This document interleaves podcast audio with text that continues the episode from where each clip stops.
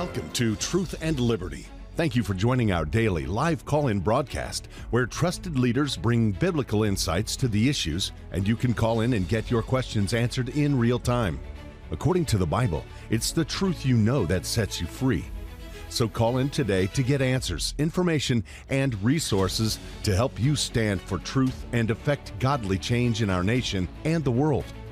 And now here's your host, Richard Harris.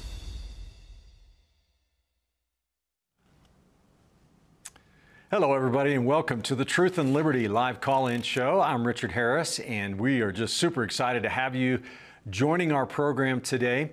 Uh, we have got a great guest lined up for you, one of the, literally one of the best lawyers in America. And, uh, and it's going to be a great conversation. I've got a stack of paper here this thick to talk about everything that's happening in the legal world here in the United States today. Before we get into that, though, uh, I wanted to just share some information with you. This week, here on the campus of Charis Bible College in Woodland Park, Colorado, Flashpoint Live is coming, uh, kicking off their uh, their tour. Um, I forget what they t- uh, Save America or something like that. Anyway, it's going to be awesome. Gene Bailey is going to be here. Lance Wallnau. Kylie Jean Tannehill, Mike Lindell, Hank Kunneman, Luke Ball, Rick Green, and of course uh, our very own founder and president Andrew Wommack is going to be speaking. So Thursday night and for all day Friday. Flashpoint Live is going to be here on the campus, and it's going to be a great event. So you need to register, though, because we expect a packed house. So just go to our website at awmi.net, register, and show up uh, early on Thursday, and you'll be sure to get a seat. Hey, also, if you live in the Riverside, California area, Andrew Wommack is going to be there uh, February 15th, 16th, and 17th for uh, uh, his Gospel Truth Conference there, ministering along with Pastor Duane Sheriff of Victory Life Church in Durant, Oklahoma. And Sherman, Texas. So uh, you won't want to miss, if you live in that area, to go and hear some incredible Bible teaching that'll change your life. You could register at awmi.net slash events. Also, guys, if you have not checked out the Resources Center on the Truth and Liberty site, you need to do that, truthandliberty.net. Did you know we have a pastor resource center on there with, uh, we, I've, I've taken all the resources that pastors need to turn their churches into uh, community impact centers right there at their fingertips tips, and they can just go there and make it as easy as pie for your pastor to turn your church into a transformative agent in your community. And you know, one of the categories of links I've got on there are legal resources, and one of the so one of the resources I'm linking is to First Liberty Institute, and that brings me to our guest today, uh, attorney extraordinaire Kelly Shackelford is with me today, and Kelly is uh, literally one of the best lawyers in America. He's the president and CEO of First Liberty Institute, an organization that is dedicated to preserving our religious freedom. And uh, he's won more. This is an amazing statistic. I certainly could not claim this when I was practicing.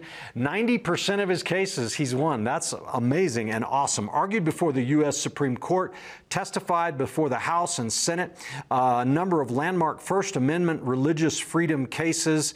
Uh, one of ranked as one of Texas' 25 greatest lawyers of the past quarter century a winner of the William Bentley Ball Award for Life and Religious Freedom, and I could go on and on. Kelly, thank you for coming on the show today and, and really for being such a great friend to religious freedom and the United States Constitution for all of us. Well, thanks for having me on. It's a, it's a privilege. And um, boy, there's a lot we can talk about. Uh, we might have to do this more than one time in the future because there's, uh, I tell you, the, the message I have to people is there's so much good news that they don't know about right now. It's like there's a lot of darkness in this country, but the one place we're seeing dramatic strides being made are religious liberty in the United States. So there's some there's some great news that most people aren't hearing. Wow, that's really good to know, and I, I want to hear about that. I'm it, I was suddenly reminded of that scripture uh, that says, "If the foundations be destroyed, what can the righteous do?" And you know, if you look at the United States government, religious freedom is the foundation. It's what everything is built on. And if we're rebuilding that foundation, then maybe there's hope for our nation. Amen. Amen. I, you know, the one of the things I do when I talk to Christian audiences is I find that most Christians uh, think that religious freedom is important because they think I'll be able to to live out my faith, and I always try to help them understand it's so much bigger than that. Uh, the, the founders called it our first freedom because they understand if you lose this freedom, you will lose all of your freedoms. And the best way I can describe why that is true is the one thing that a totalitarian regime will never allow are citizens who hold an allegiance to one higher than the government. Mm. So whenever that type of oppression comes in, the first flashpoint will always be religious freedom. And if you lose there, you'll lose everything else. You'll lose your political freedoms, your economic freedoms, everything. So it really is the foundation uh, for a free society, and it's certainly the foundation for America. So some of this turnaround that's happening right now uh, is pretty significant, uh, and uh, I don't know exactly where the Lord's going. I just know He's going because uh, it's amazing to watch kind of some of the things that I never thought would happen in my lifetime. They're beginning to happen.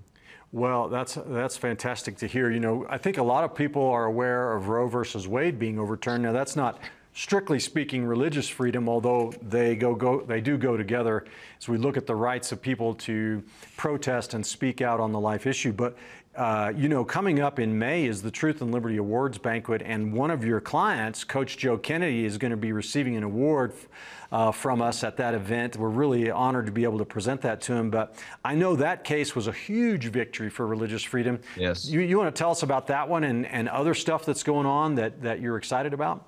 Yeah, um, let me first set the stage a little bit because most people don't know uh, how things work at the Supreme Court.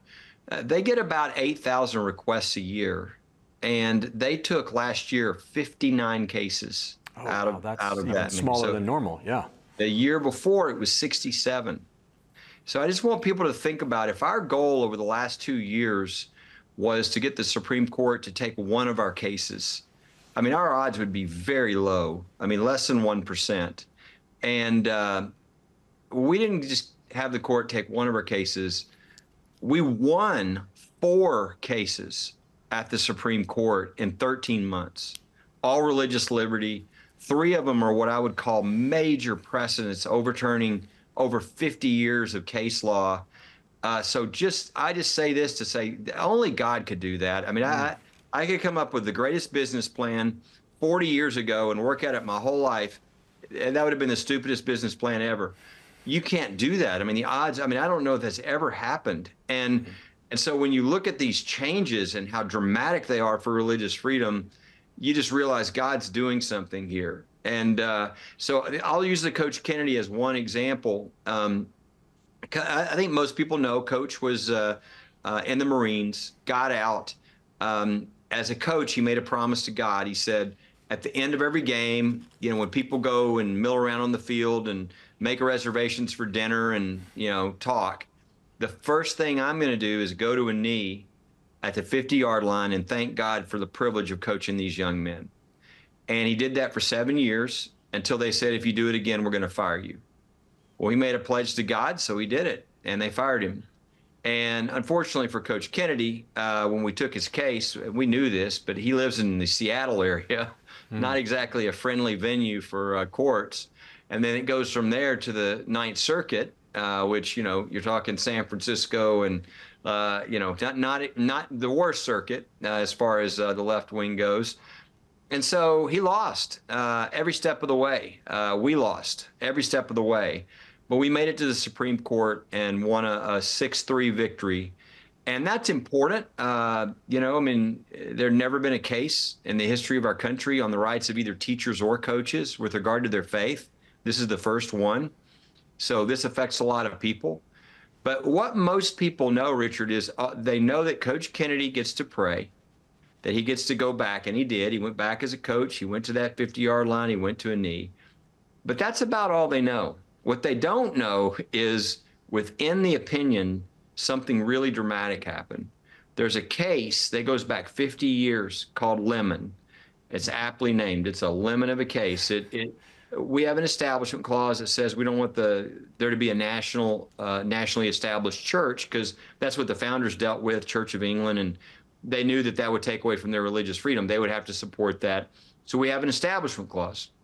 Well, 50 years ago in Lemon, the Supreme Court said, you know, we think it means more than it says. Mm-hmm. Uh, so, for instance, normally you can't bring a lawsuit if you're offended, but we're going to make one exception. If you're offended by religion, you can bring a lawsuit. Mm. And number two, we're going to say that separation of church and state, anywhere government is, religion can't be. And uh, of course, government's everywhere. And so this is what led to our whole lives watching attacks against nativity scenes at Christmas, um, you know, Ten Commandments being pushed into the closets. Uh, if there's any sort of religion at school, uh, you know, it's like the school's on fire. Why? Because any of those things are in the Constitution? No, because of the Lemon case. And it was cited over 7,000 times wow. in the last 50 years. Mm-hmm. And, uh, you know, in the Coach Kennedy case, you know, early in the early in the opinion, you read it says Lemon is over. Lemon's gone. That's 7,000 citation. Everywhere that crosses went down, they can go back up now. Everywhere that a Ten Commandments was pushed into the closet, he can roll it back out. Um, you know, nativity scenes we've seen our whole life. You can't do that. You can now. Uh, it's just nobody knows. Nobody knows everything's changed. This is the the biggest deal. Is God has just opened up all this freedom, and uh, and everybody's not aware because they've been trained for 50 years not to do things. Not and and I tell you, Richard, it's dramatic the things we're seeing people do that we haven't even thought of. Um, so, I mean, Texas within months immediately passed a law that allows for chaplains in every public school in the in the state. Wow. Um, I mean, that's just one of like a gazillion ideas of people can do now to just let religious freedom roll. And uh, so that's just one example. That's one case, and that's yeah. one 50 year reversal that is so big for our culture. But um, you know, one of our one of our more aggressive attorneys came busting into my office the day after uh, the opinion. He said, "I need 20 million dollars," and I said, "Excuse me." He said, "I need 20 million dollars," and I said, "Why do you need 20 million dollars?" He said. We've got over 7,000 citations that were just thrown out. We have to go into every community, of every state. We've got to open these, reopen these cases, and we're going to need a lot of people. And I, and I looked at him and I said, you know, I, I, I love your heart, but I said, this is not about us taking back the country. We've already won. Yeah, good. This word. is about people in their communities taking back the country. I said, we just need to tell them that they can do these things now and let them go. And if they have any problems, they can call us. I mean, but we've already won. We've won the case we just have to now really walk in that freedom and establish all the specifics uh, of what that means. And so we created a, a website called Restoring Faith in America, rfia.org, just just to let people know what happened. If they need a place to go and see and read the case and then read some examples of things they can do um, rfia.org restoringfaithinamerica.org but really it's endless I mean, it really is. God has just really opened a door with this. And, and that's just one of the three major precedent setting cases that I mentioned that we won in 13 months. So, so it's, it's huge what God's doing right now. Yeah, wow, that is that is so exciting. I remember Kelly when I was in law school in the '90s, writing a law review article on Lemon and on uh, a case called Bowen versus Kendrick, I think, some obscure. Oh thing. yeah, I know that case too anyway, uh, wrestling with this uh, bizarre formula they created in Lemon that basically you, you, the government can can't do anything or else it's guilty of endorsing religion. You know, can't get entangled right. with religion, can't establish, you know, and all this sort of stuff. It's just judge-made law. Thank God that's gone. Thank you for it your is. work on that. It, just curious, uh, real quick, did the court create any new standard for now? Now, Coach Joe, that was a free exercise case. So did they? Did they? Both. It was both. It was yeah. both. Yes. Any they, new standard, or where are we? Where are we now? They, they did some great things. Uh, one of the things they said was, for years, what you know, my whole career, uh, what school districts will do or, or government entities will do is they'll say, well, we're not sure if it's an establishment clause violation or not, but we're concerned about that, and therefore that justifies our shutting down your free speech or your free exercise or whatever. And the court just gave the back of its hand to that whole argument. Mm. It said a shadow violation is no justification for stripping away people's First Amendment rights. So that's good in and of itself. The new test they replaced it with, which is fairly early on, I mean, we'll see how this gets developed more, but I would call it the history and tradition test, mm. which is if something is going on that they're complaining violates the Establishment Clause, and the same type thing was going on you know, in our history and tradition, then that's not a violation of the Establishment Clause. Um, you know, we we hired chaplains. Our, the same founders who passed the First Amendment had a paid federal chaplain who opened the Congress with prayer. Mm-hmm. So that's okay. Uh, you know, and so did we have prayer to open meetings? Sure, we did. You know, I mean, so a lot of these things, you know, the idea that in an athletic contest, a coach couldn't go to the field and go to a knee and say a prayer, of course you can do that. So this is this is kind of how they started with you know something that is is is akin to what we have always done those things are presumptively constitutional no question we'll look at the other things as they come along well, that, that's fantastic news. So, real quick, what's the website again for First Liberty where people can learn more about what you're doing, connect with you, and maybe find even legal help if they're facing challenges to their own freedom?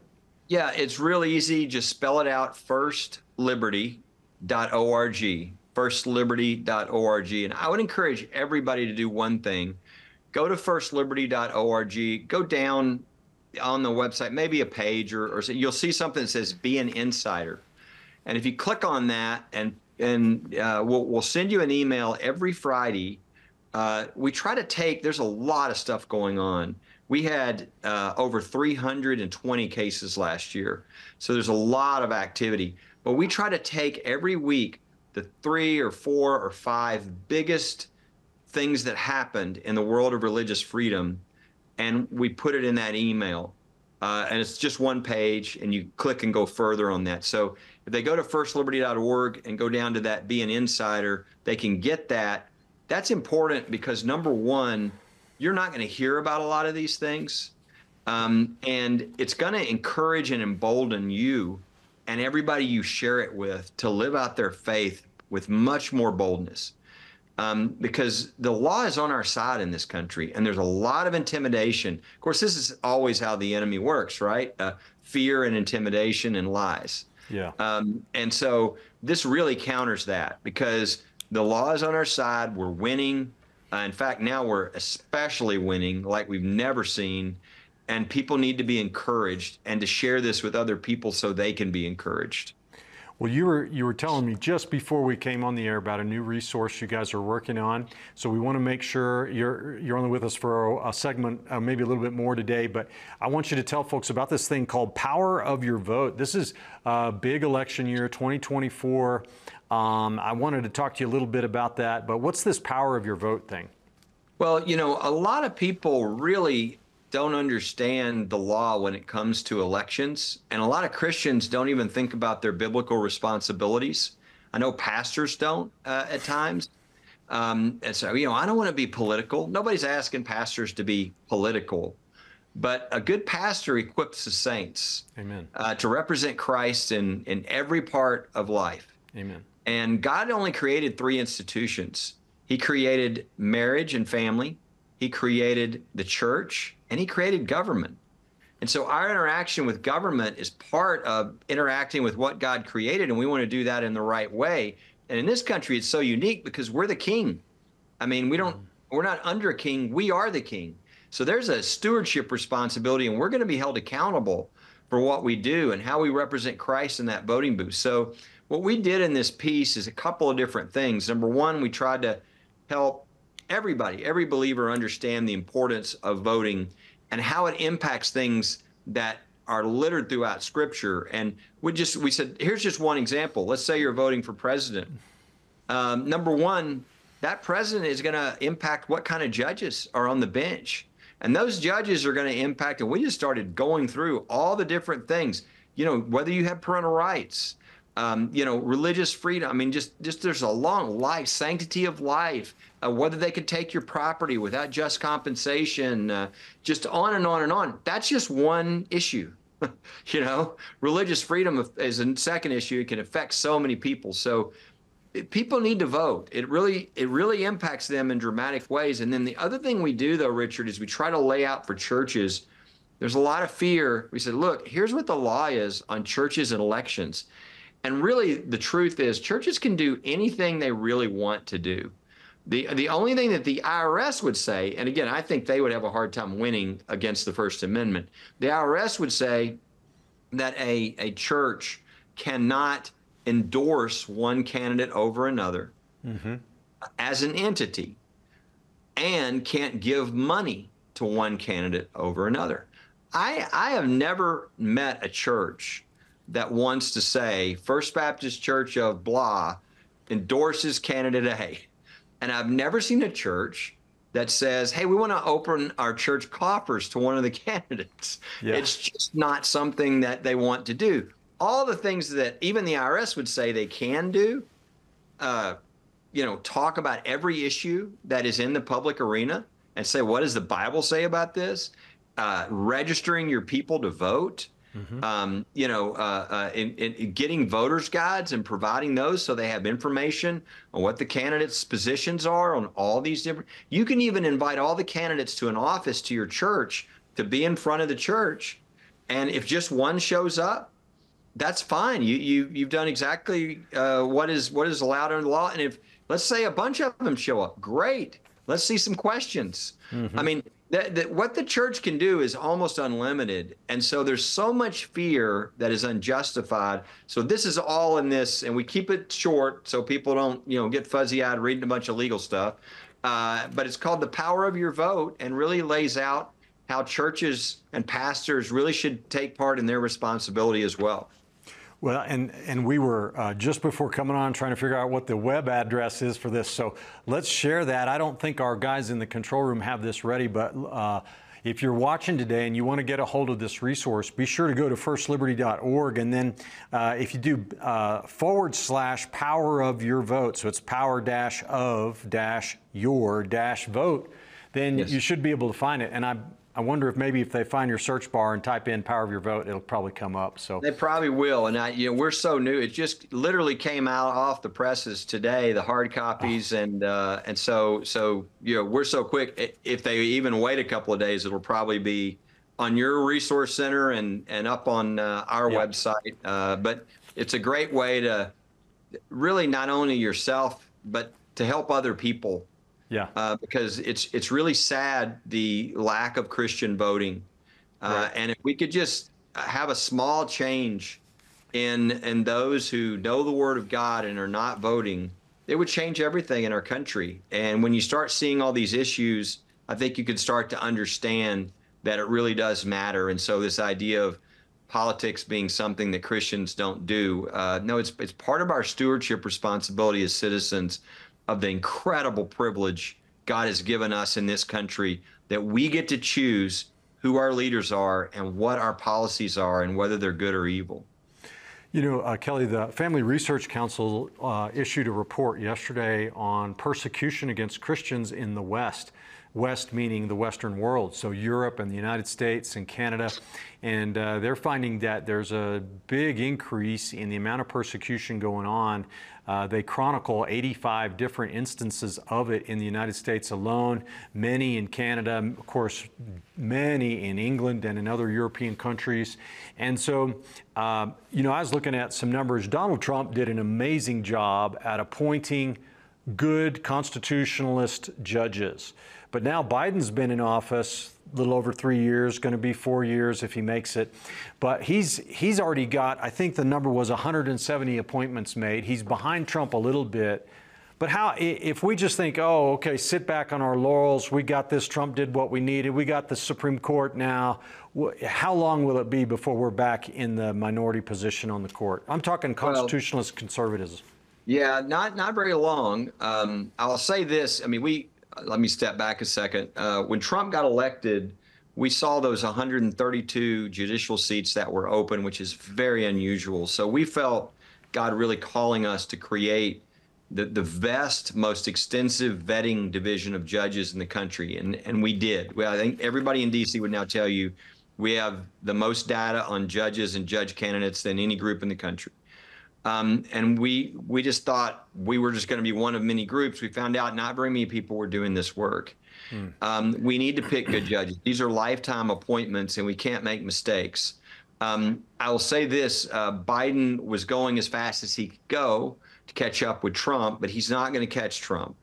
Uh, because of that 132. He he's going to be slowing down a lot. Uh, you're going to see over the next. He's kind of run through the open seats that he had. Okay. Um, the other thing I'll mention is he has been appointing differently. Um, Trump appointed people that were constitutionalists that wanted to approach the Constitution in a certain way, originalism, meaning, you know, what's the original meaning of the text, is, is their approach. Uh, and some people are like, well, why isn't that everybody's? No, some people believe that it's an evolving, living document, and they just kind of read into it whatever they want. But Trump's people tried to change that, and, and youngest ever appointed, so they'll be on the bench a long time. Uh, but Biden has been appointing people more based upon categories like what is their race, mm-hmm. what is their sex, what is their sexual orientation, and as a result, they're not as as uh, they're not as talented, and they don't have the credentials mm-hmm. that you saw uh, earlier uh, with the Trump judges overall. Um, and so, so I think that's uh, even. So my point is, even if he appointed the same number, I don't think their firepower and their ability to convince uh, is anywhere near uh, the quality of judges that were appointed. But it really matters like who's the next president will affect a lot of these things. And right. you know uh, what that hopefully the presidents will say the presidential candidates will say here's some people i would have put put on the supreme court if a seat opened up because that would tell us a lot. And that would make a big difference on a lot of different issues uh, as we've already seen in just in the last you know few years. Uh, so so it's a big issue and uh, and we're analyzing all these judges. Uh, we're getting the information out. There's a lot of people on the Judiciary Committee that that need data, and and we're trying to make sure that people know who people are, so that they can make good decisions about who the best judges are. And we're certainly highlighting some of the really disturbing uh, people who, some of whom have been stopped uh, recently, that have been tried to be nominated. Very anti-Semitic uh, mm-hmm. I mean, we, we shouldn't be putting anybody like that on the court. Uh, real mistake. And so we've got to we've got to be diligent, and uh, and we've got to elect good people, both in the presidency and in the Senate, who has to confirm to make sure we put good judges on the court. Well, and th- this just drives home, you know, from a constitutional lawyer's perspective, again, the importance of voting, right? And voting according to biblical values, conservatism, voting according to the Constitution, you know, we just can't neglect this responsibility. That's right. Yeah, absolutely. And uh, and and I think the sad thing is, it's not like we have to come up with a brilliant plan. Uh, if if if the Christians who believe in the Bible will just vote, even a 10% uptick, everything mm-hmm. would change. Yeah. And so we've got to do a good job helping those of us who are our friends and family and everyone, you know, to take that responsibility seriously. The churches can easily register people to vote all over the country. Uh, no question about doing that. Yep. And then the pastor should do their best to talk about this issue, talk about the importance of standing on those biblical values and, and evaluating candidates and, and how it, it really does mean something and to re- how to represent Christ in the voting booth. That that would could change our country very easily. Absolutely. Well, Kelly, thank you so much for what you're doing. Thanks for coming on the show today. We are now up against our first break, and I uh, was told that you've got another uh, engagement you got to get to. So I just want to thank you and everybody at your office for what you guys do. Let's put his website up once again. Folks, if you need legal assistance in the area of religious freedom or you want to check out their resources on freedom and what you can do to vote, what your church can do, what your pastor can do, there's a few better places than First Liberty. So check that out today. Uh, Kelly, thanks again, brother. It's great having you on the program. Thank you, Richard. All right, we're going to go to a break. We'll be right back after this. Hey, you know, a big part of what we do here at Truth and Liberty is to provide you with the resources that you need in order to stand for truth in the public square. So I want to remind everybody to go to our website and check out our resources page at truthandliberty.net slash resources, where you can find material that discusses just about every issue we're facing today in our culture. And these are things that are prepared by our strategic partners and some of the uh, most influential and important organizations in America today. Andrew has many conferences and seminars around the globe each year. For the latest information on Andrew's complete speaking schedule, visit our website at awmi.net/events.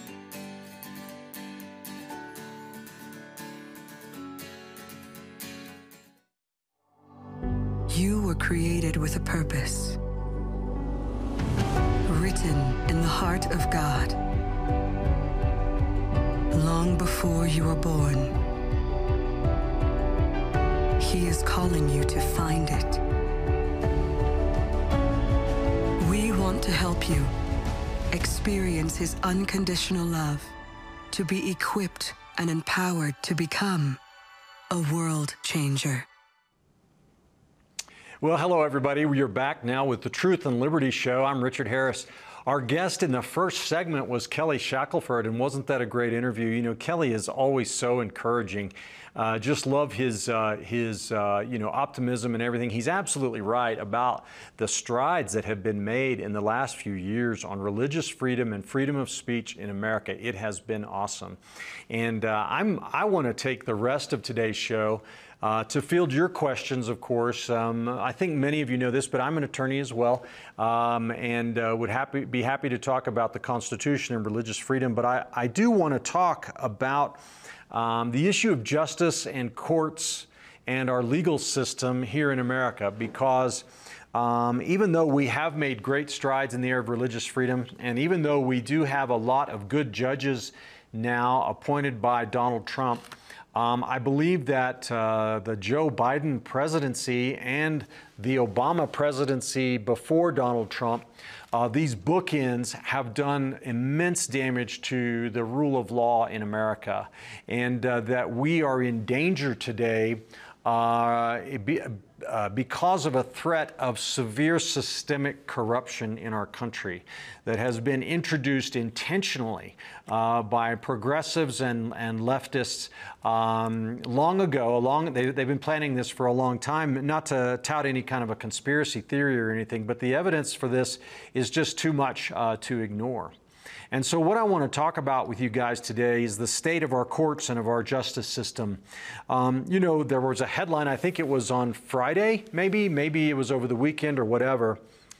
But there was a, a group of, you know, now you can't even call them immigrants. Now you have to call them migrants, but illegal immigrants in New York City. Of course, New York is, is uh, straining under the weight of, of uh, massive numbers of illegal immigrants who have made their way to New York City.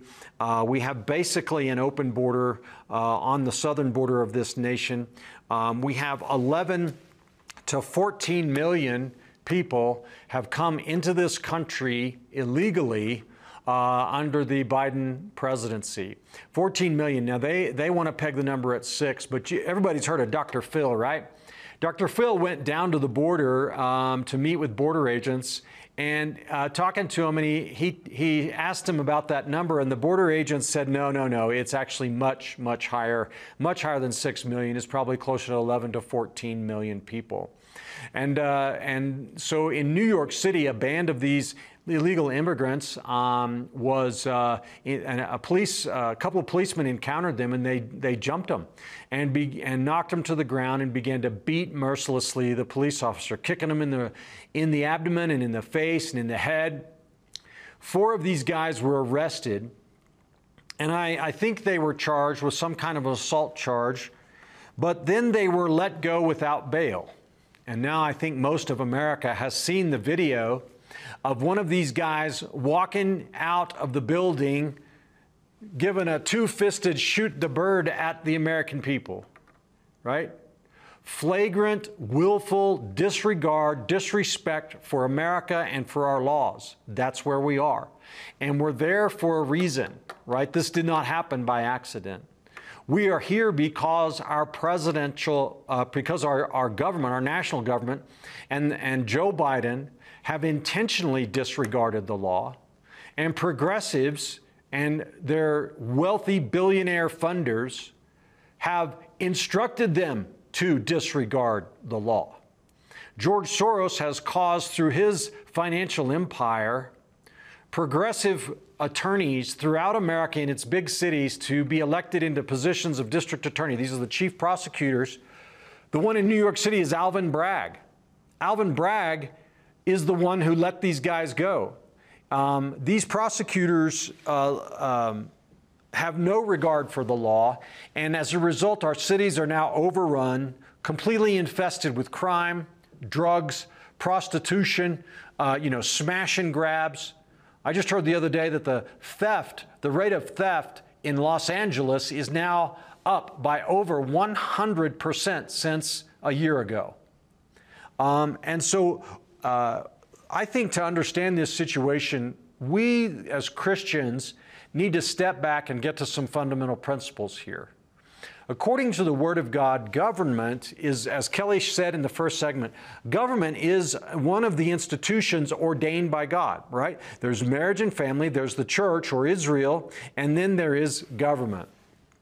In Romans chapter 13, Paul the Apostle wrote, he said, he's talking about government. He said in verse 3, Rulers are not a terror to good works, but to the evil. Wilt thou then not be afraid of the power? Do that which is good, and thou shalt have praise of the same. And then in verse 4, he said, For he is a minister of God to thee for good. But if thou do that which is evil, be afraid, for he beareth not the sword in vain. For he is the minister or the servant of God, a revenger to execute wrath upon him that doeth evil. The purpose of government, according to the Bible, is to restrain evil, right? To, to serve the public good by restraining evil. You know, Abraham Lincoln said in, in um, the Gettysburg Address, that our forefathers set up this nation, they set up the government of this nation to be uh, of the people, by the people, and for the people. Laws are supposed to be for the people, for the good of the people. They are not supposed to be there to serve special interests, to line the pockets of politicians, or to uh, uh, uh, be a tool to punish political opponents and entrench uh, you know, government officials in power. The Bible says over and over again, repeatedly, God cares about the impartial application of the law. God cares about justice. You know, um, when, the, when the Lord was giving the law of Moses, the law, the law to Moses, he said in uh, Leviticus chapter 19, in verse 1, the Bible says, The Lord spake to Moses, saying, You shall do no injustice in judgment. You shall not be partial to the poor, nor honor the person of the mighty. In righteousness you shall judge your neighbor. Then, if you look at verse 15, you shall do no injustice in judgment. In measurement of length, weight, or volume, you shall have honest scales, honest weights, an honest ephah, and the honest hin. I, and then in verse uh, 35, he says, I am the Lord your God who brought you out of the land of Egypt. And there are many, many, many Bible verses. I mean, we're talking dozens of verses on God's commandment that we have just and equal scales and measurements, that he does not like uh, favoritism or partiality. And yet, what we see in America today is we see corruption uh, throughout our government now, especially at the federal level. We see the government being weaponized for political purposes to be used by progressives against conservatives primarily.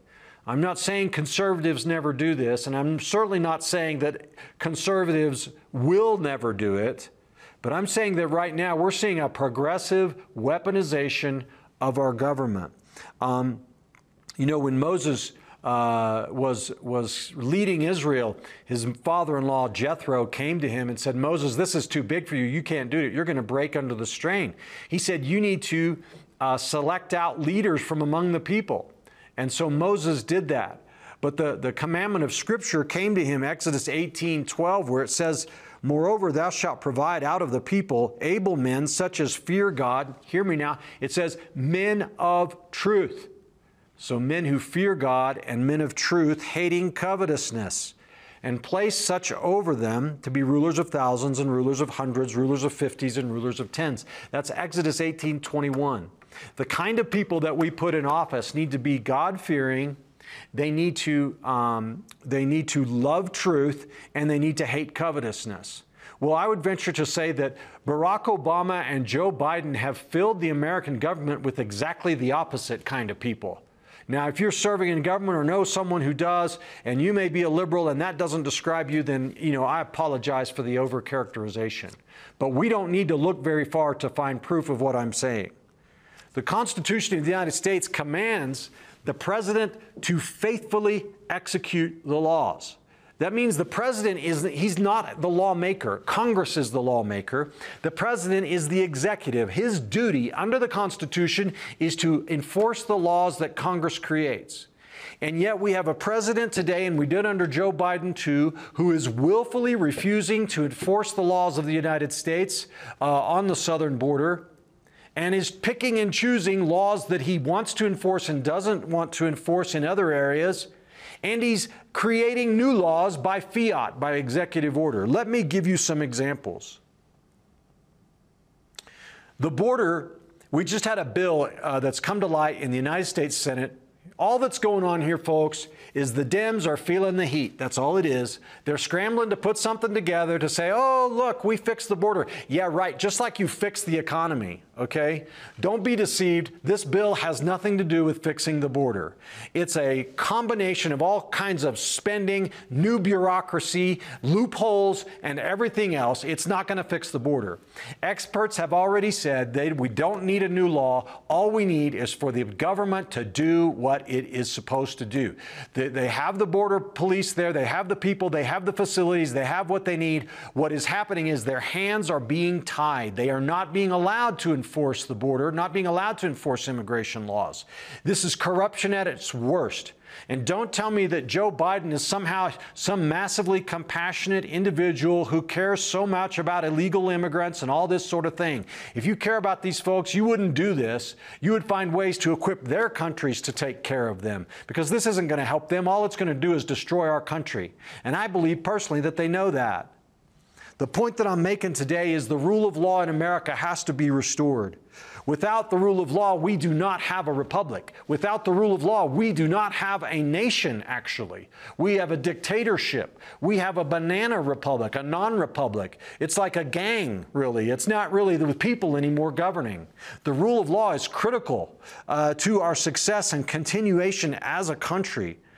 Why don't we have the rule of law anymore? Well, we do, but I mean, why is it deteriorating so rapidly right in front of us? And I'm going to submit to you it's because of this, because in America today, we have abandoned the love of the truth. We've abandoned the love of the truth.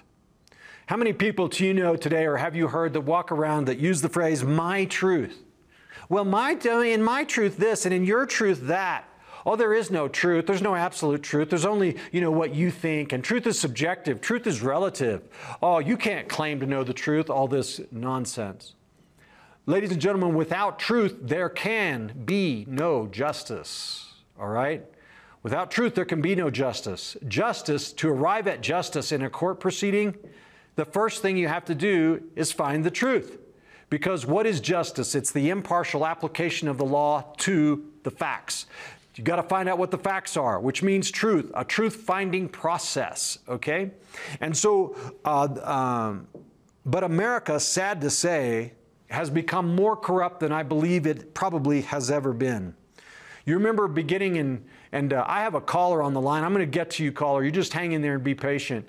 And, it, and if you've got uh, calls today, please call in. I, I will get to you eventually. But you remember back in 2012, 2013, under the Obama administration, when the IRS intentionally targeted with audits conservatives.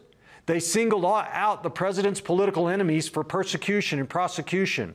That came to light, and they supposedly held back on it. But just recently, Biden signed into law a budget that he, that that um, you know spent 85 billion dollars to hire new IRS agents and even to equip them with guns. What is that about?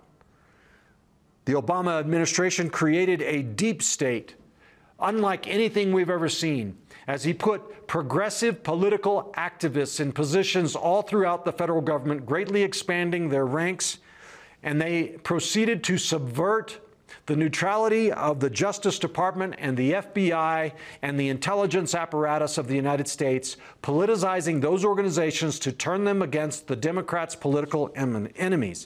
The first thing we saw, the first evidence, real evidence of this, was the treatment of Hillary Clinton's email server. Do you remember? How she clearly violated the law by having millions of confidential documents on her private email server. She whitewashed the thing, destroyed it, but and, and no charges were ever filed. Nothing ever happened because of that. James Comey saying, oh, she lacked criminal intent. Yeah, right. Okay? Uh, and then we have the Russia collusion hoax, where the FBI and the intelligence agencies cooperated with the elite in the Democratic Party and Hillary Clinton to pay for a fake dossier on Donald Trump, creating a, a picture of him colluding with the Russian government to interfere in the 2016 election. Rest assured, guys, when the progressives are accusing you of something, chances are really high that they're guilty of the same thing right? And then they uh, issue uh, warrants, secret warrants out of the FISA court based on this fake evidence, ruining the lives of several people, including Donald Trump as president, putting him through two fake impeachment proceedings, creating all sorts of fake evidence and this kind of stuff. Just an absolutely horrific, embarrassing tragedy for America and for him personally. And then we have the, we have, um, the Hunter Biden laptop in the 2020 election comes to light that Joe Biden's son, Hunter, who's uh, on drugs and with prostitutes and all this other stuff, has forgotten that he left his laptop at some New Jersey computer shop to get fixed. And the FBI and the intelligence agencies intentionally create a disinformation campaign with the American media in collusion to convince the American public that th- this is a fake Russia story, right? And, and this is the American government now intentionally deceiving the people. What is that if it's not election interference? And we have proof that the American government, the intelligence agencies that Obama put in place, uh, colluded with social media during the 2020 election to affect the vote, suppressing information that was favorable to Donald Trump inflating information that was favorable to Joe Biden and, uh, and, and filtering ads and search results and all this other kind of nonsense, uh, creating fake, um, what, what, do you call that, where they, um, they, they supposedly review you for, for whether you're fake news, right? I forgot the name of it, but they're actually liberal operations trying to suppress conservatives. And then we have the January 6th matter where they arrest hundreds and hundreds of Americans without trial, without uh, bail, throw them in prison for what are relatively, uh, you know, no damage to property, property, no violence to individuals. They go in through open doors into the Capitol. And I'm not saying they're totally innocent. You know, if they're knocking over barriers and climbing on scaffolding, and there were some windows broken by a few people and this kind of stuff. But the January 6th so called insurrection, compare the government response to that to the billions of dollars in damage and dozens of innocent lives killed during the riots across American cities in 2020 and 2021, the BLM riots and the Antifa riots, where they were allowed to burn down our cities, destroy police cars, kill people, maim people without, with impunity. This is bias. This is corruption in government. This is not the rule of law. And I could go on. I could go on. I'm going to pick this up in a minute. Um, let me just mention before I let go everybody knows about the treatment of Donald Trump. As the federal government, government agents raid the president's private residence. Why? Because he supposedly has confidential documents stored there. Well, what president doesn't? Even Joe Biden himself had documents that were unsecured at his uh, Delaware home in his garage, for Pete's sake, out in the open, right? Uh, documents at the UPenn Center and other places like this, unsecured. And yet, has anything been done about that? No, from when he was vice president. Has any search been made, any investigation been made into Barack Obama, into George Bush, into anybody else? No clearly political. We have lawsuits and criminal charges being filed not in neutral locations, but in some of the most Democrat strongholds in America. How about in New York City, where it's 85% Democrat in Manhattan, or Washington, D.C., where the jury pool is 95% Democrat? Okay? Uh, this is all political prosecution. Um, and, and I could go on and on. I'm going to pick this up in a minute, but we have a caller who's been holding on the line faithfully for a long time, and I want to go to this caller now. And um, uh, let's go now to Deb from Arizona. Uh, Deb, thank you so much for calling in. You have an interesting question, I think. Well, I was just, uh, I uh, watched a channel that shows uh, 541,000 759 ballots were not counted in 2022. And my question is knowing the elect, election fraud that is so prevalent here, mm. I've gone through, you know, the 2022 and the uh, 2020 elections. How can I even be sure that my my votes are being counted when they're breaking the laws, not even matching how many people came into the election center and how many ballots they got. They don't even match. Those are two laws right there that they're breaking. What can I do to make a difference? Well, that's an excellent question, Deb. Thank you for that. Um, so, uh, what you can do as a private citizen to support election integrity depends in part on where you live. So, first thing you need to go need to do is be familiar with the laws in the jurisdiction where you live. Uh, and I don't know the laws of Arizona, which I think you're from, but I, I do think Arizona is a mail is Arizona a mail-in ballot situation. They sure have it, and it's still active now. Okay. And well, I live in Pinal County. Okay. Well, one thing you can do uh, is to vote in person. All right. Now, we do encourage people to vote early uh, because I think that voting early uh, helps to uh, make sure that your vote is counted. Um, and it's important for other reasons as well, but vote as early as you can. Um, and if you can, vote in person. Um, the other thing is uh, with mail in ballot states, I know this is true where we are in Colorado, but you might want to check on this to see if it's true in Arizona. Is there may be a ballot tracking service available through the state Secretary of State or maybe your county election official uh, where your ballot will be affiliated with your name or something like that. And of course, you don't know what how you filled out your ballot, but you can track whether your ballot, once you turn it in, has been counted. All right, so you might look into that. The third thing I would recommend is that you check in with your local county or election department, wherever that might be, and see if there's a way for you to volunteer to be an election judge or a poll watcher. Normally, those procedures, uh, citizens can volunteer for that, and you uh, will go through some training to learn about the process and be qualified. In Virginia in 2018, uh, no, excuse me, uh, 20, uh, 2022, I think it was. Um, a concerted effort was made to recruit Christians to be poll watchers and election judges, and those folks uh, saw enough irregularities uh, that they were able to disqualify um, a number of votes, thousands of votes, that ended up being equal to the margin of victory for the conservatives uh, in the elections that year, where the conservatives took back the state of Virginia. So, if it's possible to be an election judge or or a poll watcher, I encourage you to do that. The other thing you might do is reach out to your local Republican Party and see what advice and recommendations they have that might help you make sure that your vote is lawfully counted and to support election integrity efforts in the state of Arizona. So I hope that's helpful for you. Uh, one other thing is if you go on the Truth and Liberty side and look under our Resources Center, find uh, information on election integrity. Perhaps there will be other things that you can do or organizations you can become involved with to help make a difference.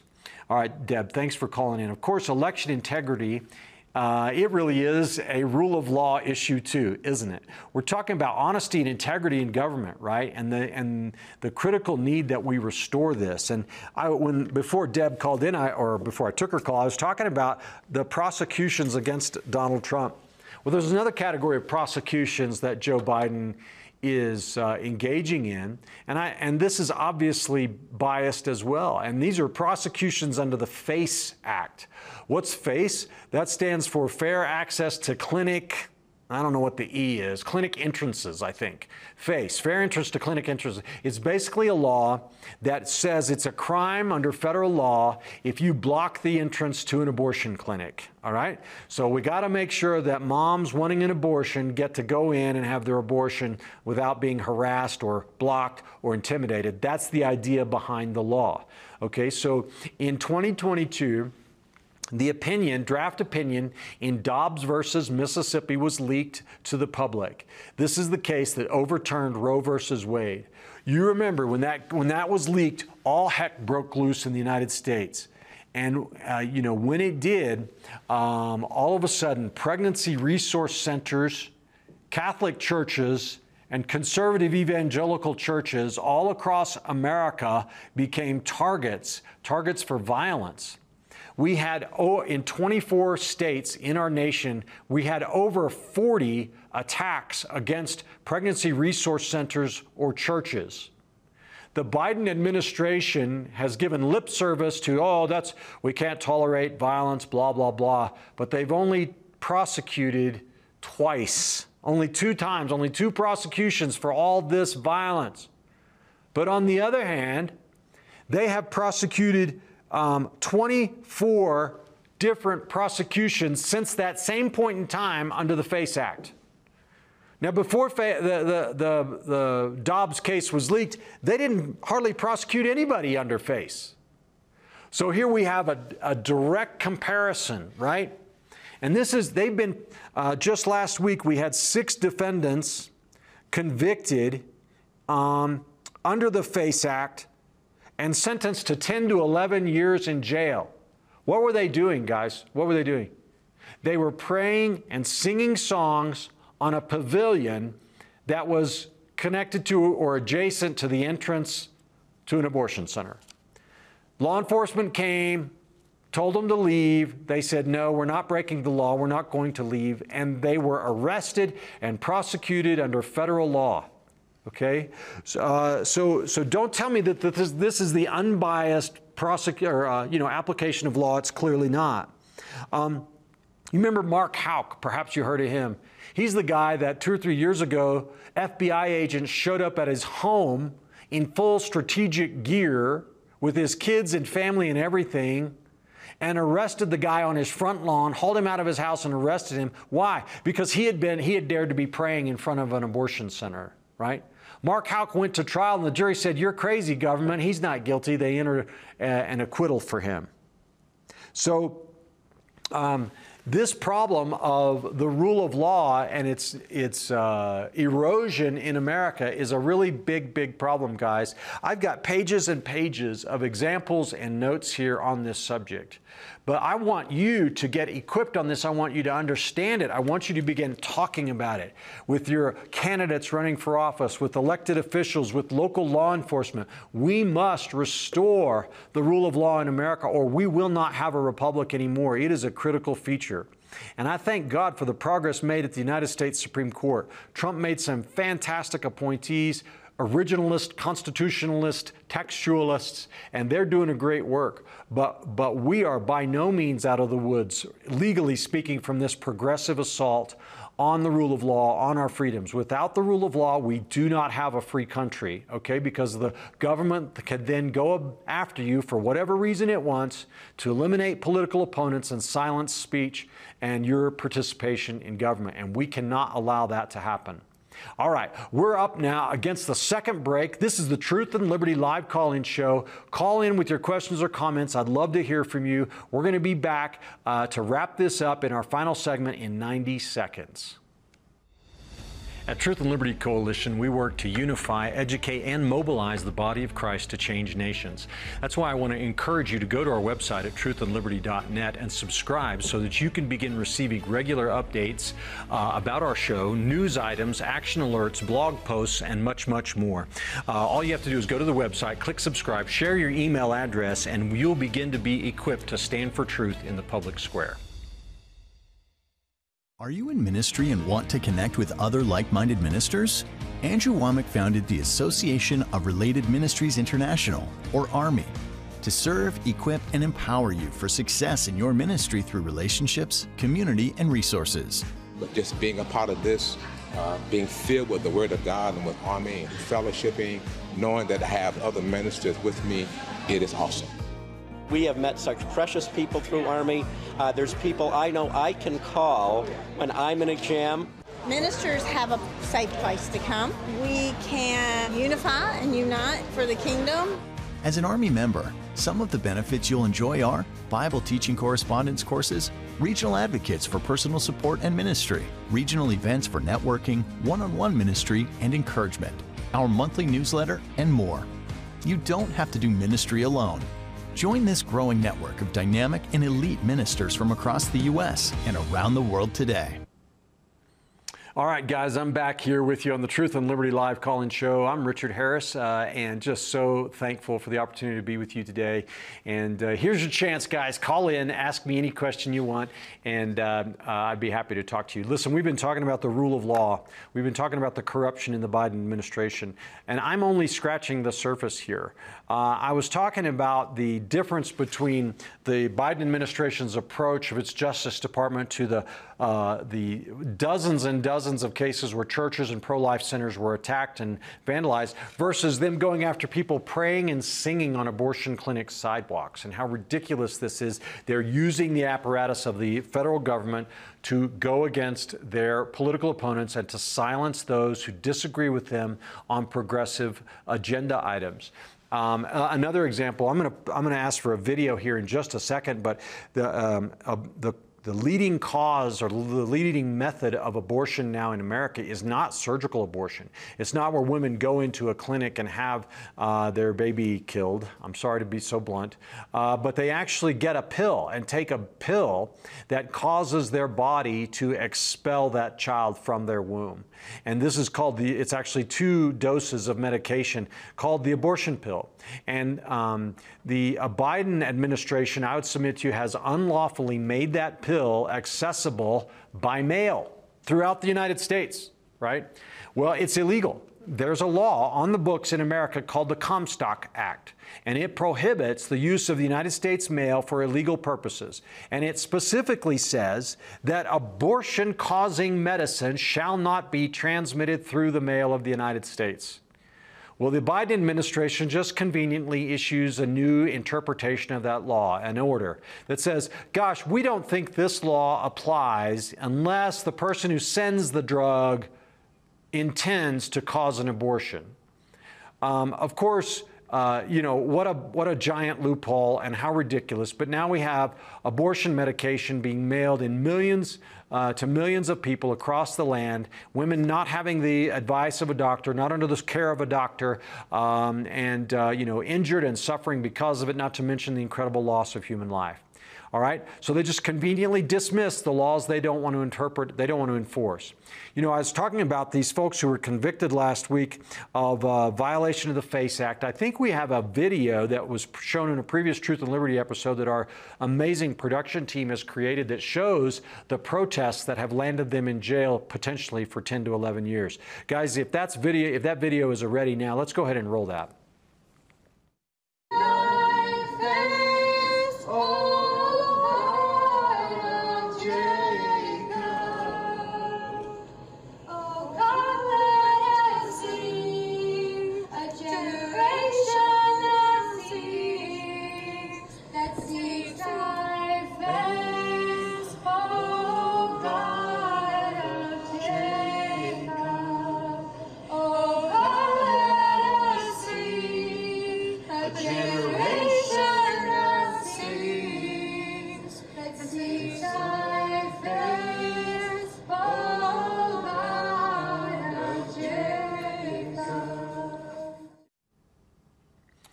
Did you see those hardened criminals there? Did you see those thugs, those, uh, you know, rapists and murderers singing to God?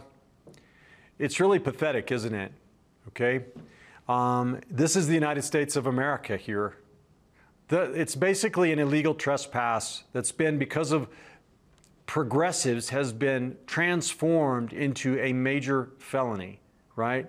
That you would dare to prevent a woman from killing her baby just by sitting in the floor and singing, uh, this is ridiculous. And something has to be done about it. You know, if we look again, um, let me give you a couple other examples here before I talk about the border again. You know, the Justice Department issued a subpoena recently to the Alabama Eagle Forum. The Eagle Forum is a pro freedom, pro family organization, activist organization that's been around for, you know, a long time. But their, their Alabama office just got subpoenaed by the Alabama, not just, but uh, a couple years ago, subpoenaed by the, by the United States Justice Department under the Biden administration. The, the, the FBI, this is a little organization, they may have two employees and a handful of volunteers.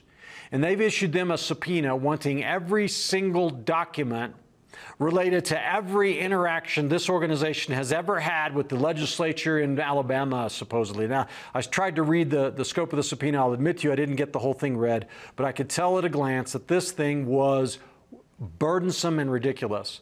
And why did they do this? Because the Eagle Forum dared to advocate for a ban on transgender surgery and hormone replacement therapy on minors in Alabama. The Alabama legislature adopted that law, and so the Justice Department of the United States is going after them. In our cities today, Los Angeles, San Francisco, Chicago, New York, Philadelphia, all over the place, prosecutors are refusing to prosecute crimes, unilaterally deciding to waive bail to let crimes like uh, shoplifting and drug uh, uh, use and prostitution and petty violence go un, uh, unprosecuted, letting criminals out on the street. You know, the situation was so bad in San Francisco that when they had the Chinese premier come or whoever it was, they had to cover the whole thing up. It's such a cesspool, right?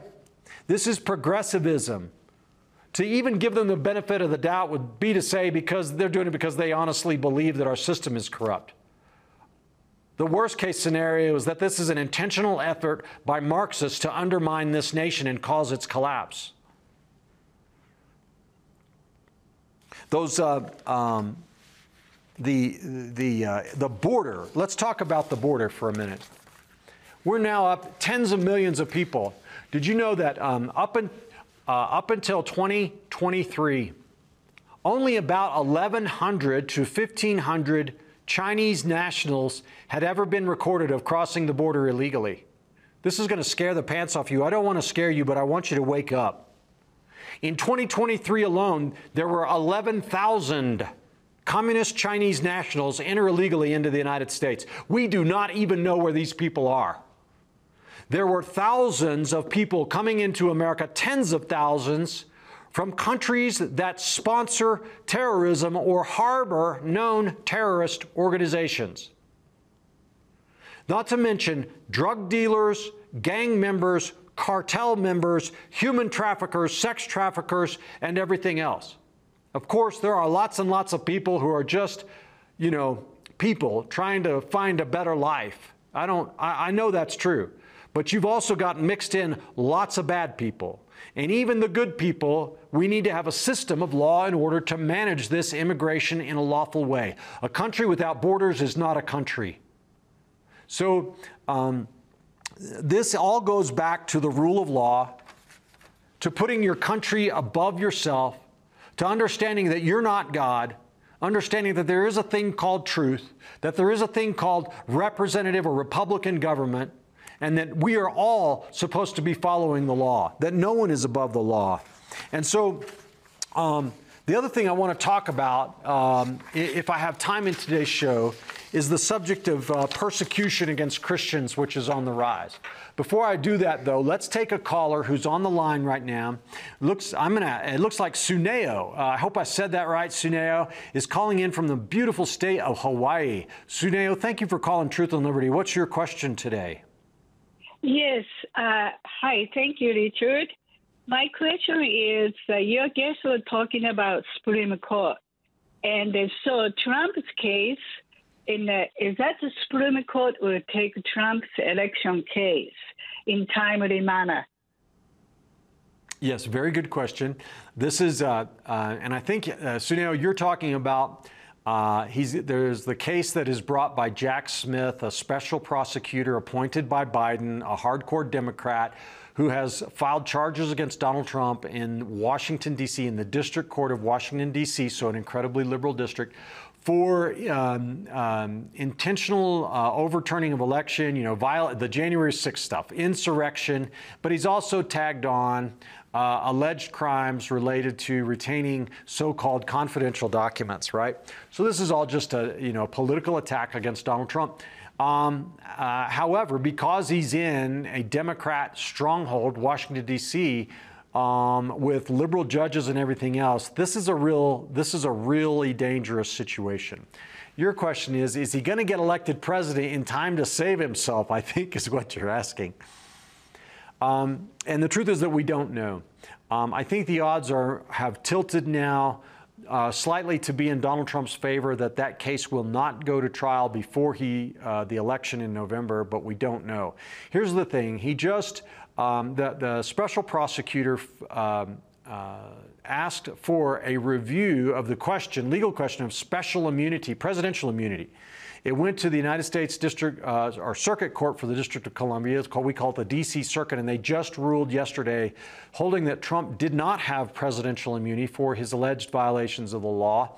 Um, and so now that issue, what will happen is Trump will appeal that ruling from the DC Circuit to the United States Supreme Court. He actually has, if I understand it correctly, has 90 days to make that appeal. So that would put him, we're now February, the 1st of February, that would put him uh, at the 1st of May to, uh, before uh, he even has to file. And then the Supreme Court, uh, who knows how long it will take before they rule on it, even setting a, a motion dead, uh, schedule and a hearing. So let's say the court expedites it and they rule on it and they issue an opinion uh, adverse to Trump. If it's in favor of Trump, then he wins and the case is over. If it's adverse to Trump, you know, maybe maybe 30 days, 60 days out, that would put put us in June, July, or potentially even August. So now at that point, you're just four to five months at, at the longest before the election. If they do that, then the case goes back down to the United States District Court where the charges are filed, and there has to be a, a trial scheduling order entered. If there's more discovery to do, more, uh, more motions hearings, and so on, the chances of Donald Trump being actually tried to a jury in that case, not talking about the others, in that case before the election are probably uh, less than uh, 40%. I don't. I want to be super cautious on this because I'm not really 100% knowledgeable of all the procedural status of everything in the case. But I think he's got the edge on it at this point uh, in terms of it uh, being uh, resolved before the election. So, but uh, but you never know. The Supreme Court could could fast track it. There could be other things happen uh, that cause it to get done. We do know that Jack Smith, the biased prosecutor, wants it done before the election because, of course, he's not after justice. He's after politics. He wants to keep Trump out of office. All right. So anyway, I hope that answers your question. Let's all keep Donald Trump uh, and our entire country in your prayers. All right. Suneo, thank you for calling in. Let me get back to this question of the rule of law and persecution. You know, uh, Congress issued a report recently, uh, the committee, special committee in the House of Representatives that was formed um, with respect to the Hunter Biden matter. Um, issued a report, and I'm, I've got the table of contents of this report in front of me. This is a 77 page document. Actually, uh, probably 78 or 80 pages. Anyway, they outline here what the evidence has shown so far in their hearings.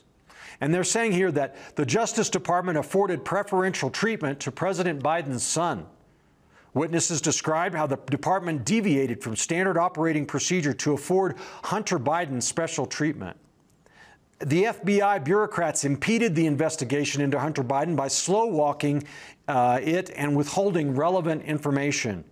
Senior officials at the, at the Delaware United States Attorney's Office uh, attempted to avoid receiving information that could implicate President Biden in criminal activity. This is corruption at its core.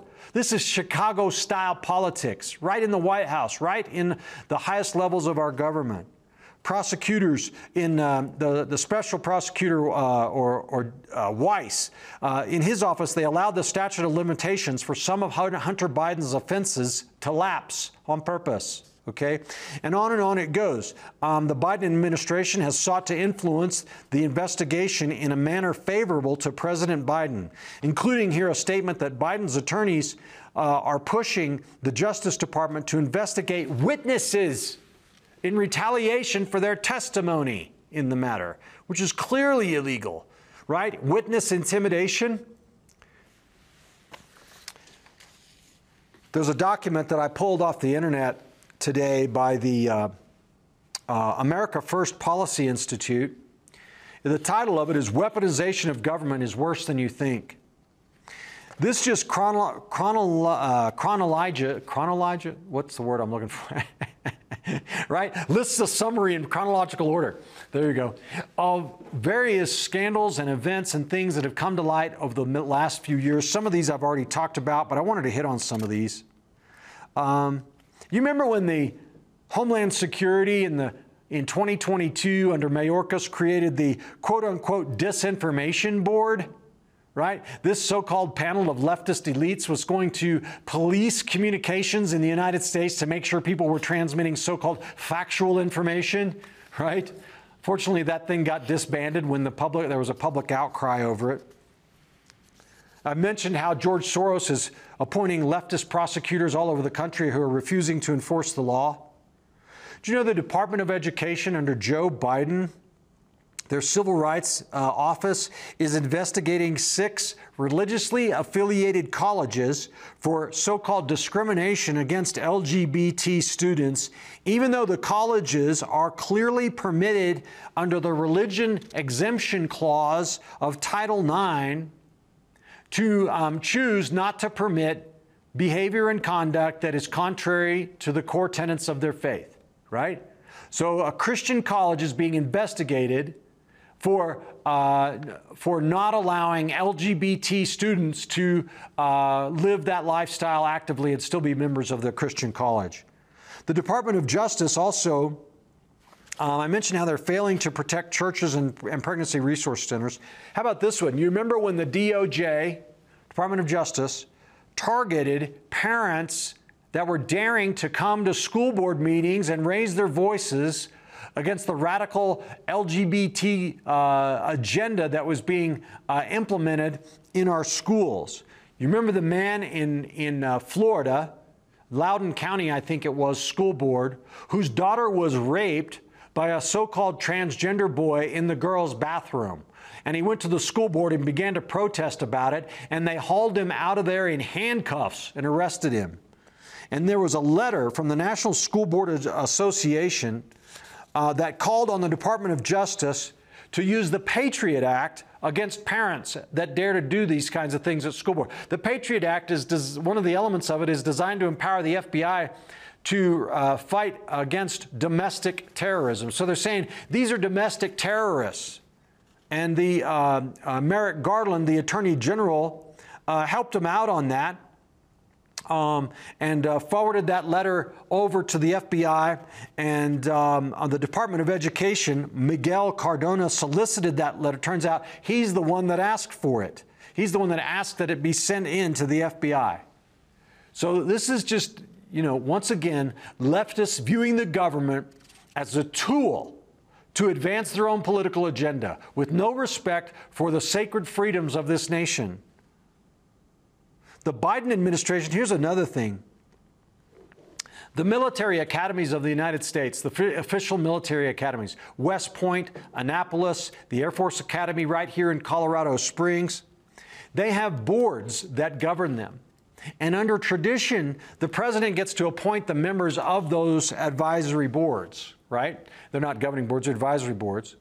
And when a new president takes office, he, the tradition is he doesn't fire the past president's uh, appointees. He merely fills vacancies during his term of office. Well, Joe Biden fired 18 Trump appointees so that now the military advisory boards for the military academies of the United States, there is not a single conservative member of those boards because of Joe Biden. You remember the Justice Department uh, you may not remember this one, but they actually issued a memo declaring that the Betsy Ross flag, you know, the one with the 13 stars in a circle, and the Gadsden flag, you know, the one with the serpents, don't tread on the serpent, don't tread on me, that was used during the American Revolution, that these flags are actually uh, racist, right wing, extremist symbols that should alert law enforcement to the potential of domestic terrorism. Um, and I could go on and on, you guys. This is, this is what's happening. Let me share one more example, and then I'm going to take a question. This one I just learned about recently. This is an article from 2022 published by the Heritage Foundation that I'm looking at here. During the Obama administration, there was a policy um, whereby the Obama Justice Department would sue businesses and organizations for some so called violation of federal law or whatever. And then um, they would threaten these organizations with billions of dollars or hundreds of millions of dollars in damages and fines. And then once they scared the pants off of these organizations, you know, who are looking at the, not only the possibility of losing, but you know, big time litigation costs just to hire lawyers to defend them. The Department of Justice would come and offer them a settlement offer. And the, the offer would be like this Hey, you know, we'll make these charges go away if you'll just pay this exorbitant amount of money, not to the federal government, no, no, no. Pay it to these left wing organizations over here that are uh, advancing our agenda. Have you ever heard of this? Pretty maddening, isn't it? Pretty infuriating. The, this article says the Biden Justice Department recently, now this is Biden now, after Trump, Trump rescinded that policy, stopped it. Biden comes in, his Justice Department proposes resurrecting this practice that left left wing operatives gave them control over a slush fund to reward their political allies with the public's money. This article cites two examples. One, there were housing settlement cases coming out of the 2008 financial crisis where Obama Justice Department handed out money to quote unquote housing counseling programs at the Department of Housing and Urban Development. Congress stripped money from those programs because uh, had stripped money from them because HUD spread the money around to groups like La Raza, a, a radical left-wing Marxist organization. Then we have a Volkswagen emissions settlement, where the federal government sues Volkswagen and ends up forcing or getting them through a settlement to pay $2 billion to fund an electric car initiative that Congress had already rejected. Okay? So, um, Merrick Garland, he issued a memo uh, proposing a rule change that would allow Justice Department to once again begin to engage in these anti-Republican, anti-freedom, corrupt practices. So, guys, um, this is this is a very real problem, a very real situation, and uh, I want to share one more thing with you. I alluded to this during uh, Kelly Shackelford's segment, our first segment here on the show today. But our good friends at the Family Research Center, what an amazing organization, I tell you. They have done so much to defend faith, family, and freedom. Um, there at the uh, at the FRC. Um, you know, Tony Perkins, the president, uh, the executive vice president, General Boykin, our very good friends, they uh, issued a report uh, detailing the intensifying intolerance and persecution against Christians in the West. This just came out. I've got it right in front of me. We're going to load this to our website. It's going to be a resource which you all can look at. Um, but in this, Tony Perkins says this. He says, during my time as the chair and commissioner of the United States Commission on Internal Religious Freedom, I saw a market that was under the Trump administration. Okay, now that organization is packed with progressives under Joe Biden and Muslims and uni- Unitarians or uh, all kinds of people. You know, get rid of the, the conservative Christians. We don't want the people that are actually being persecuted to be on the panel for international religious freedom. No, they might do something or say something that's anti progressive. So get them out of there, right? Tony Perkins did serve on it, though, during the Trump administration. And he says, during my time as chair and commissioner, I saw a marked rise in violations of religious freedom against Christians. This occurred not only in long standing persecution hotspots such as China, Pakistan, and India, but also across the West. It is shocking to see Western countries, the same ones we think of as free and open societies, take authoritarian measures against Christians simply trying to live out their faith. Hostility toward Bible believing Christians is clearly and steadily rising in the West. This report details numerous infringements, including those related to restrictions on speech and public prayer. These abuses are alarming for anyone who understands that the historic understanding of religious freedom is the ability to live your life according to your faith in every aspect of your life. So, um, I uh, was at an event recently where the left wing speaker said that conservative evangelical Christians say that they're being persecuted. He said, This is false outright with all due respect, he doesn't know what he's talking about. This document shows that in the United, it, it has 85 examples, the United States alone, of persecution against Christians by governmental uh, uh, forces. I'll just read the top two, okay? I don't have time for more than that because I want to get to our caller here. Pastor criminally charged for allowing homeless to sleep at his church, November 2023. Chris Avell, the pastor of Dad's Place in Bryan, Ohio, allows the city's homeless to stay in the church overnight as part of a church's ministry to the local community. In November 23, the city ordered the church to stop allowing people to stay overnight, and a month later, the police administered 18 criminal charges to the church for violating city zoning laws. Um, here's one church, engage, uh, church charged with excessive fees by the county utility company. Grace Community Church in the Woodlands, Texas was constructing a new building and needed to connect to the water line. After the church communicated with the district regarding a price, the district imposed a fee 150% greater than the cost of installation. When the church stated it was tax exempt, the district doubled the previously inflated fee. A lawsuit's been filed on their behalf. Praise the Lord. I bet it was Kelly Shackelford or one of our other good friends that work in that area. But guys, this is where we are as Americans. We need to make sure we wake up. Let's make the rule of law, let's make religious freedom, let's make truth and, and, and honesty in government, anti corruption, let's make it an issue. Let's talk about it. Let's talk to our representatives about it. Let's talk to candidates about it. Let's speak up to our friends and neighbors about it. And I've got a lot more that I could say on this subject, but I, I think I've worn you out, so I'm going to stop. Plus, we have a caller on the line, uh, so I'm going to go to him now with three minutes left in the show. Uh, let's go to Frank, uh, our frequent caller here from the state of Missouri. Brother Frank, thanks for calling in. What's your question today, sir? Uh, you know, I'm listening to you, uh, Dr. Harris. Uh, you know, I, I, I talk about the Mount of Olives a lot. I've lived there 90 days and I've been threatened with bodily harm. You say, if you tell me about the of one more time, you know, it's uh, anyways. I, that's not my question. I just that's extra. Okay. Uh, you know, you get, but uh, the question of, uh, the, have you heard of the uh, Boy Scout of America uh, abuse case?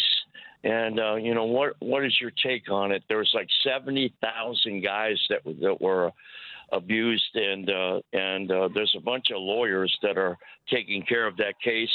That wasn't my real question. My you know my real question was about. Uh, uh, uh in the haves and the have-nots, the, okay. the court system. Yeah.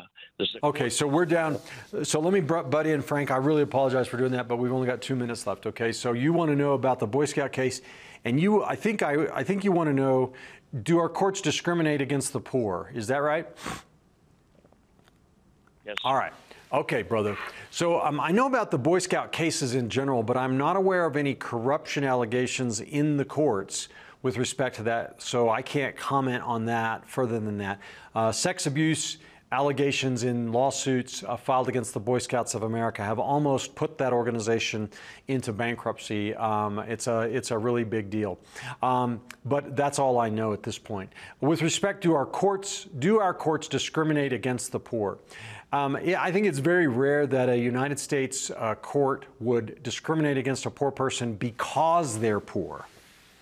But what we do see in America a lot is we see the uh, difficulty uh, in that poor people have it's a it's difficult for them to get access to the same level as just of justice as it is wealthy people, and it's simply because of the way that our attorneys uh, system operates. Lawyers in America work for money. And if you don't have money, it's hard to hire a lawyer. We do in every state of the union and in all major cities. There are legal aid organizations that, uh, uh, that where attorneys volunteer and they provide what we call pro bono services to the poor, free services to help them in, in uh, a variety of minor cases. We also will appoint lawyers for criminal defendants so that money is never an issue there. But you know, as a practical matter, that's a tough one to crack. Uh, we don't want to subsidize uh, litigation costs because that will create perverse incentives. Uh, but we can all find legal aid organizations and support them financially, although on the, uh, the other side of the coin is that many of them pursue left wing progressive agendas. So it's a tough situation. I don't know of any overt discrimination against the poor, but it can be tough in America if you are poor to hire a lawyer. Uh, Frank, that's all the time I've got. I'm sorry I don't have have more. To all of you, thanks for watching today. Be sure to check out our resources center. And Andrew's going to be hosting tomorrow's Truth and Liberty.